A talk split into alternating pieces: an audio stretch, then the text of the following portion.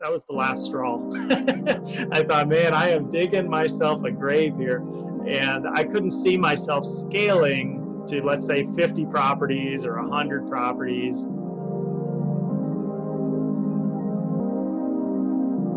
All right, welcome everyone to the Millionaire Lister Podcast. Today we have Travis. He is the Director of Investor Relations for Ashcroft Capital.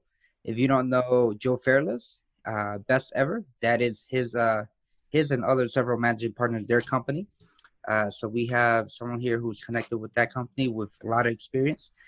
Travis, if you go ahead and start us off, just tell us a little bit about yourself, who you are, and your background. Sure, yeah. Well, thanks for having me, first of all. Happy to be here. So I got started in real estate in 2009, and I got started probably the way most people get started in real estate, which was just buying a single-family house, and didn't really have a lot of plans. So I started house hacking, renting spare bedrooms. I ended up converting that first unit I bought to, that was like my first buy and hold rental. And then I got more into fix and flips. I got into vacation rentals after that. And what ended up happening is, you know, on the side of doing all of this, my full-time focus was a W-2 employee. And I worked in the oil industry. And I worked 98-hour work weeks, and I worked away from home, and I worked overseas. And I guess what I'm trying to say is that I created myself a second job unintentionally, right? And so the real estate started pulling way too much of my time away from my work. And so that's where I discovered kind of go back to the drawing board, start self-educating again. And I learned about syndication investing, right? Where you could actually be a passive investor. You could actually be hands off, and you could still take part in real estate. You could still, you know, have cash flow. You could still have equity appreciation. It's just, it doesn't take up your time commitment. So that's kind of been my focus since around 2015. I sold all my single family homes and I went 100% passive. And, you know, that's brought what I refer to as time freedom into my life. So let me ask you this. Are you currently, so you said 100% passive, you don't own anything active right now? Correct. Yep. Okay. Wow. And as far as, you know, your balanced work life, you said it's gotten much better.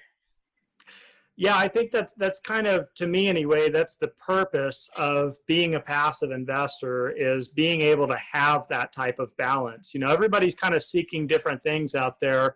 I work closely with, you know, busy professionals, W-2, you know, engineers, CEOs, VPs, business owners, athletes, you know, people who have a primary focus and they don't want to take time away from that. You know, they might be a doctor or a dentist, whatever it is. They're not going to give that up to go pursue, you know, fix and flips, for example, but they love the idea of investing in real estate. You know, they want to be in it and not maybe 100% in the stock market. And so this is a great outlet for that. And so it can allow you to go, you know, part-time with a job or quit a career. Like in my case, I didn't enjoy, to pursue work that was meaningful to me, that I could kind of self-develop from. Awesome. So what are the benefits of passively investing for you, as opposed to, other than the time, right? The time commitment that you just mentioned, what other benefits are you seeing that have made you that transition? I think the thing to think about is, you know, what do you really want to get out of real estate? I mean, so this is where I was very scatterbrained when I got started. I just, you know, if you would say, you know, what's your long-term goal or what's your vision? I'd just say, I don't know, make money. I don't know, you know, and that was a big mistake, because what I was actually wanting was full passive income, right? I didn't necessarily want to be in the business of managing tenants and working up leases and getting on the phone with attorneys to make sure everything, you know, is legally structured and all these kinds of things. That was a side effect of investing the way that I was investing. And as I got into vacation rentals, that was the very last thing I did in the single family space. That was the last straw. I thought, man, I am digging myself a grave here. And I couldn't see myself scaling to, let's say, 50 properties or 100 properties in the single family space, given that I had a W-2 job that I needed to focus on, that I had to pay attention to. That was kind of first and foremost in my life. And so, yeah, the biggest thing is it's different for everybody. Could there be more money, being active? Of course, if you want to get out there, get your hands dirty, spend your time on it, be a syndicator or a general partner or a fix and flipper, of course, there could be a lot more money in that. But you got to remember that you're paying yourself for your time. And so if your focus is elsewhere, passive investing might make a lot of sense for you. I hear you. So how many units are you invested in right now passively? Oh, over 6,000, I'm sure. But wow. I'm in about 30 different deals as a limited partner. Most of those deals are syndications. Some of them aren't, units per se. So it's not like multifamily. It might be first lien notes or distressed debt or ATM machines or, so it's hard to pinpoint an exact door number. But yeah, typically what it is let's say there's a 300 unit apartment building. I might be a 2% owner of it. So, I guess you got to kind of divide the doors up that way. 2% of 300. Yeah. So let me ask you this. When you started doing syndications, right, and you started being a passive investor, what is some of the doubts or fears that you had to overcome in order for you to put your money into somebody else's investment? Yeah, great question. So I was very skeptical. I'll just level with you. I was. The people that were like telling me that this was a real thing and that the returns could be A, B, C, or D, I'm sitting there thinking, no. Because I'm doing my own deals. I'm putting in all the legwork and here's my results for that. And you're telling me I could basically get the same results or close to it and not do a thing? I was so skeptical. So it took me a long time to kind of overcome that fear. I didn't know the industry. I didn't know the key players. I really hadn't educated myself enough. I had just educated enough to kind of be dangerous with it, right? To just throw some money at it. I guess to my credit, I just did one syndication first, and I just did the minimum investment. And I sat back and I watched that for about 6 months to make sure it was actually going to be what they said it was going to be before I really threw myself into it and realized it is a real thing. Okay. So had you heard of, had you not been exposed to these type of investments in the past before, is that why you were so hesitant? Because I know most people aren't, right? I mean, this is right. You either have to be accredited, and if you're not, you barely hear about it because you can't advertise to a non-accredited person, right? Yeah. Yeah, there's a lot of SEC rules surrounding this industry, and the majority of folks that are doing syndications are operating under a 506B offering, B as in boy, which to your point means no general solicitation. I can't say here's the deal and here's the returns and here's what it is. You can do that under certain regulations, but most people aren't using those regulations. So my education to that point of transition was primarily through books and, just a little bit of research online, but I was self-educating, but like in the wrong areas. And so what I had to end up doing is start joining meetup groups and real estate groups and listening to more podcasts, more current, relevant things. And more importantly, I had to define what it was I wanted, which was to be passive. And so that's where, that key word right there, passive, that's where it started really popping up. Prior to that, I couldn't have even defined that for you, that I wanted to be passive. I just wanted to make money. In real estate. Don't we all, right? Yeah. So, of course, you get all the catchy headlines when you just want to make money in real estate, right? It's all the HGTV fix and flip shows, stuff like that. Yeah. I hear you. Yeah, that's why I was asking, because you hear all the make money easy, the easy way, and it's pretty, it's pretty hard to trust somebody and actually believe all the expectations that they put out there for returns on investment. So yeah, that was a pretty good answer. Yeah, at the end of the day, syndications are an investment in a team. It's a people business. It's a team business. So what are you really betting on? You're betting on the people doing the deal and their ability and their track record to execute on the business plan, to do what they say they're going to do. The hierarchy is really vet the team out, vet the market out second, vet the deal out last. And that's the complete opposite of how I started. Started just looking at the deals going, wow, that's a good deal, I'll do it. And that's the wrong approach. That's a great segue there. I was going to ask you is how should a limited partner vet a syndicator? You know, what are the key things that someone should do? Yeah.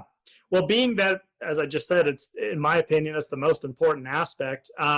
It starts with, to me, defining what it is you really want. Are you more interested in, let's say, a new development type of deal where they're going to build something from scratch? It's going to be a Class A, new luxury, high-end type of product in a particular market that you like, whatever. Or that you like value add, which is what I like, which is fixing things up. It's buying something pre-existing like a 1980s or a 1990s built property and renovating it so that the rents can come up to the market levels, and then selling it, you know, sometimes refinancing it. It depends on the business plan. But I'm a cash flow investor, right? I mean, my whole story has evolved to be just focused around passive income. That's what allowed me to leave the job I didn't like and pursue the work I wanted to pursue, and just to have less stress and anxiety in life and things like that. So it's so I know that didn't exactly answer your question. So how do you vet, you know, a sponsor? Starts with just conversations like this. I always recommend a face-to-face if possible, but I completely understand it may not be possible if you're, you know, California based and they're in New York City. It's not like you're going to buy a plane ticket just to go shake their hand, but do a web call or something, you know, or at least just get on the phone in general, ask all your questions, ask about the what ifs, ask about recessions, ask about the debt structure, ask why they're doing this and not doing that. I mean, ask your questions. And you got to feel comfortable with the general partnership, because you're going to be in some of these deals for 5 years, 7 years, 10 years. They're illiquid for a certain period of time. So if you're not comfortable with that person, or you think they're shady, or you just don't get a good gut feeling, you don't commit. Don't lock yourself into 5 years. It's a relationship like any other type. You know, think about, you know, dating someone or whatever. You got to do your due diligence to a point, right? Yeah. Have you had a red flag pop up from someone trying to get you to invest? Well, definitely. Out there in the industry, there's a lot of newer groups out there that I just, it's okay if you're new, but have somebody on your team that's maybe a mentor, or that can look over your shoulder, or bring somebody in as like a co-GP that can, you know, help you out and leverage their experience and expertise. Because I get sent deals weekly, you know, lots of deals weekly. And a lot of them I see, I just get the impression that this person maybe just read a book last weekend and now they're raising capital, or they came out of a 2-day boot camp and now they're going to try to tie down $20 million. And that stuff is scary.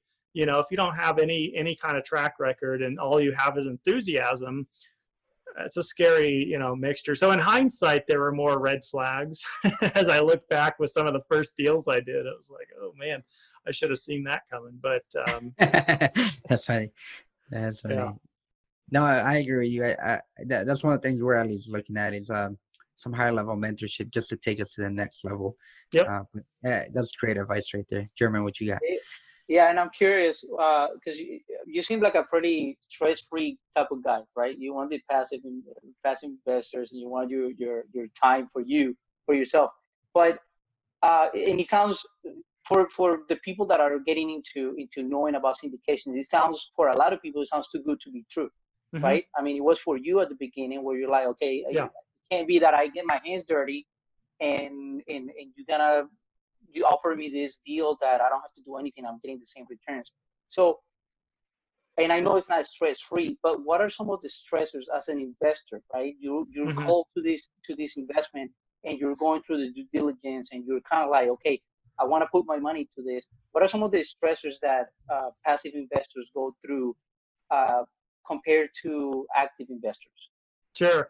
I think specific to syndications, one of the biggest things is lack of control.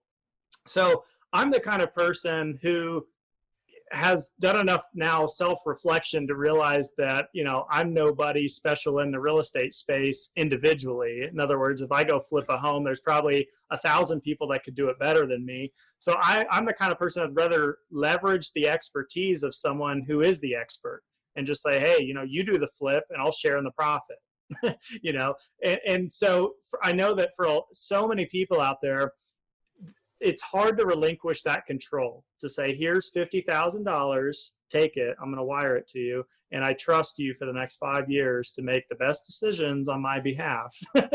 And that's probably the number one thing, that hurdle to get over, if you can get over it. On top of that is just the illiquid aspect of this type of investing. It's not the stock market. It's not you buy it today and then tomorrow you go, oops, never mind, I want my money back. You don't get your money back until the deal is done or it's refinanced.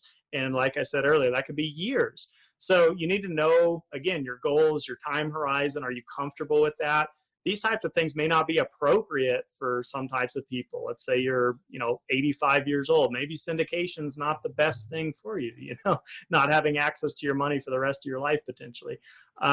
So you got to weigh all that stuff out.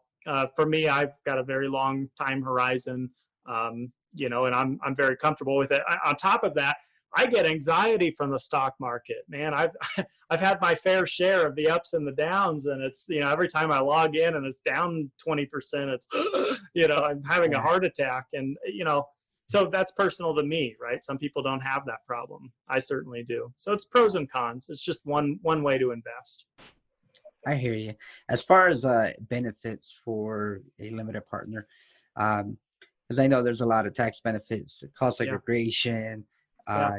You name it. I mean, there's a lot with a syndication. How does that work? Does it pass it down to a limited partner, to a passive investor? Depends on the deal. So different groups have different structures, but in general, all of the deals that I personally have taken part in, it has flow through tax benefits. And more importantly, you know, when I was doing all these single family homes, I'm having to track all this stuff, like all these expenses and these receipts. And I'm having to Google, you know, can I depreciate my roof I just had replaced? Or how about the paint? Or how about, it's a lot of work. It's a lot of time. What's great about a syndication, to the benefit side, is that you get a K-1 tax form one time the following year and all the work's done for you. So whether you do your own taxes and you just scan that in or put it into TurboTax or whatever, or you give it to your CPA, it's already done for you. Those are the numbers. And so what you'll see, just using rough numbers, again, it depends on the deal and the group and all this, but when you do cost segregation and bonus depreciation, all the tax benefits that are out there now available to real estate investors, there potentially can be a lot more tax benefits to larger properties. And so what I see in my experience is, let's say, again, rough numbers, nothing exact, no specific sponsor. But if I made $10,000 in passive income through distributions that came to me, I might get a tax form that says negative $30,000, meaning that on paper, using depreciation and all these paper losses, right, I more than offset the income I received. So I'm not paying any tax on that. And then I have carryover that I can move towards, you know, future years as well. So yes, it can be tremendous for tax purposes. That is awesome. You're building some true generational wealth right there. Yeah, absolutely. I mean, people, you know, it's a huge expense that so many people don't even pay attention to, right? It's like taking 30% to 50% of your wealth over a lifetime and giving away in taxes. That's pretty substantial. And for most people, that's more than their rent or their mortgage. So something to think about and plan for. I hear you. Jeremy, you got something? Oh, no, not right now. Actually, I was thinking about a questioning. I just flew out of my mind. Go ahead. So so as far as Ashcroft Capital, where you work at currently, correct? Mm-hmm. Yeah. What are some of the minimum requirements for an investor to come in? Mm-hmm. For them? Yeah, Ashcroft Capital is a group that they're a syndication firm, New York City based. They do a lot of deals out in Texas and Florida, and they're in the multifamily value add space. They're mostly doing B class properties, 1980s, 1990s built, things like that. I've been an investor with them as a limited partner for about 4 years. I'm in 9 of their deals currently. And the thing that I like about them is just their business model really resonated with me and with my wife. We sat down before I even knew Joe Fairless or Ashcroft. We sat down and put our criteria on paper, things that were important to us that we wanted out of a potential deal. They basically checked every single box. And so again, I started with one deal, saw how it went, then two, then three, then four, worked my way up. To your point, their requirements are they're accredited only. So it's high net worth, high income individuals, $1 million plus net worth, excluding residents, 200 to 300,000 income, depending on single or married for the last couple of years. So just a great firm out there, in my opinion, in the space doing this kind of stuff. But, you know, for anyone non-accredited, they wouldn't be an option. But you know, at the end of the day, this whole passive investing thing is just really a mindset of what could passive income do for you and your lifestyle, and how could that free up your time or allow you to leave the job you don't like or go part-time or launch your business or whatever. You could start with, you know, publicly traded stuff, you know, real estate, REITs, real estate investment trusts. People, if they're really committed to this idea, you start for $10, just buying a share of, you know, whatever out there that's high dividend yield. I came to Ashcroft as part of their investor relations team because I just fully support what they do. I understand their business model. And so what I was doing leading up to the pandemic is going to conferences. And so you'd see me behind like an Ashcroft Capital booth, just answering people's questions about who is Ashcroft, what do you guys do?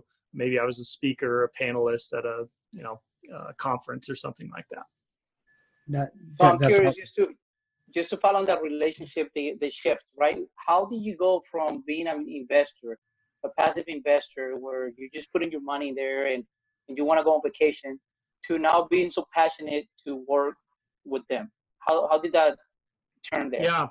So what happened was the oil field job was a high-paying job that I had, and that helped me get, you know, the process going, right? And so that allowed me to have some disposable income to throw into real estate in the first place. But the fact was, I hated that job. That job, as I'm sure everybody knows, I mean, the oil, look at oil today, right? I mean, the oil industry is boom and bust. So it wasn't like I was going to have this 50-year career, even if I wanted it. So I had to, the end date was coming, right? And so I was prepping for that all along. And so the passive income allowed me to move towards work that was more meaningful and impactful to me, things that I personally would benefit from out of self-education. First thing I did is I went to go work for a brokerage firm. So I wanted to learn stocks, bonds, mutual funds, and how they differed from real estate. And, you know, I guess I thought I'd be a financial guru if I could learn all that stuff. That was my plan, I guess. And so I didn't like it, long story short. So again, I had the passive income kind of backstop to say, hey, you know, you don't like it, go do something else. So I went to go work for syndication firms after that to learn underwriting and acquisitions. And so that's what led me to Ashcroft, is that I thought, what better thing could I be doing with my time right now than helping educate people, number one, about passive income and this type of investing, and number two, a group that I'm already an investor with that I fully support. And so that's how it came to be. And it's kind of funny story. I reached out to Joe Fairless initially with this idea, and he's like, no, we don't really have anything right now that we could offer you, you know? And I was like so depressed because I'm like, I had nothing else going on. I was like, I don't know what I'm going to do, you know? And then it was like several months later, he's like, you know, well, now we have an investor relations position. I was like, boom. And man, I jumped on it 5 minutes later. So that's awesome, man. Yeah. It's a pretty cool story. Yeah. Yeah. It's cool that they, you know, a lot of these guys are actually really open to talk to you one-on-one and even mentor you. I mean, it's awesome that you could just do Instagram or whatever. And, hey, Joe, do you have a position? I would work for you. I'll cut my salary in half, you know? Right. Yeah. And that's the benefit that unfortunately a lot of folks will never have without passive income is that backstop of, hey, you could work for half your salary. You could work for no salary. You could volunteer for someone and just be, you know, a mentee of theirs, you know, whatever. And that can lead to some tremendous opportunities, but you know, for most, it's more of a paycheck to paycheck play, and that's not going to be reality. So It's a great thing to have, even if it's part-time, passive investor. Just have a little bit of, second source income if you can. I hear you. Really. What advice would you give to people looking to passively invest? What one advice would you say, hey, you need to do this? Or what one piece of advice? Yeah. Oh man, that was what's tough. Your key advice? Yeah. I think, okay, I'm a huge advocate for just self-education, right? So in any form. So become a learning machine, read a book, listen to podcasts, get on YouTube and understand passive investing and syndications, network with people, go to conferences. I'm not saying you have to do all that stuff, but just my mind didn't really start opening to all of this until I had so much information that I could finally see the huge benefits that this really has from every angle, to your point earlier, the tax benefits, the time freedom benefits, right? Leaving, your job, retiring early. Like when you start adding all this stuff up, it's like, it's kind of a no-brainer, but it starts with education, right? If you've never heard of passive investing or cash flow or real estate, and someone just says this to you, it's going to be like, that's a scam, it's not going to, it just doesn't work. So you got to start with education to get more open-minded, to take part, to get the benefit. Absolutely. I love that, man. Thanks so much for that. Jeremy, you have anything? One last question? Or no. It's just the education part.